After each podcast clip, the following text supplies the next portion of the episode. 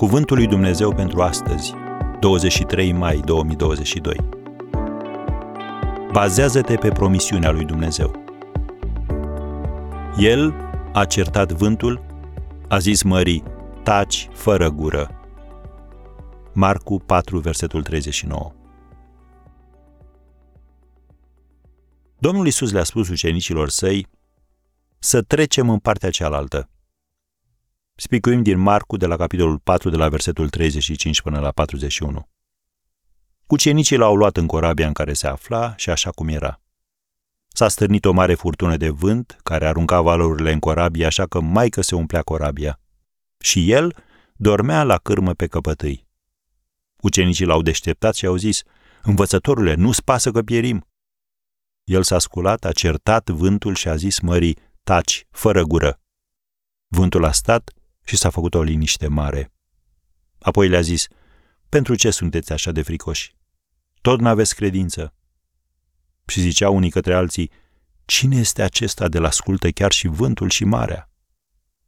Am încheiat citatul.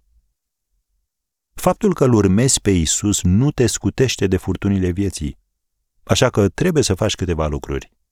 Întâi, reamintește că Domnul Isus este cu tine. Gândește-te puțin. Dacă Isus poate liniști furtuna, cu siguranță că El o poate și împiedica. Însă El permite să trecem prin furtuni pentru a ne dovedi că nu există o problemă pe care El să nu o poată rezolva. Poate ești neputincios în acea situație, dar El nu este. Și prin ea vei ajunge să-L cunoști într-un mod în care nu L-ai cunoscut niciodată. Planul său este să fii mai puternic la sfârșitul ei.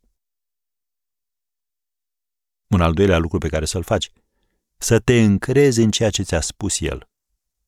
Când Domnul Isus îți spune să trecem în partea cealaltă, nu există val prea mare ca Domnul să nu te poată trece peste el.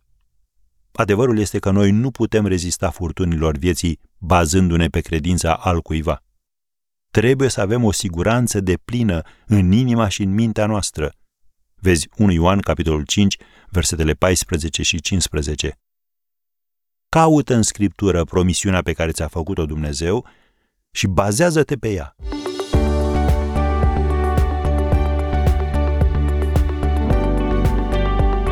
Ați ascultat Cuvântul lui Dumnezeu pentru astăzi, rubrica realizată în colaborare cu Fundația SER România.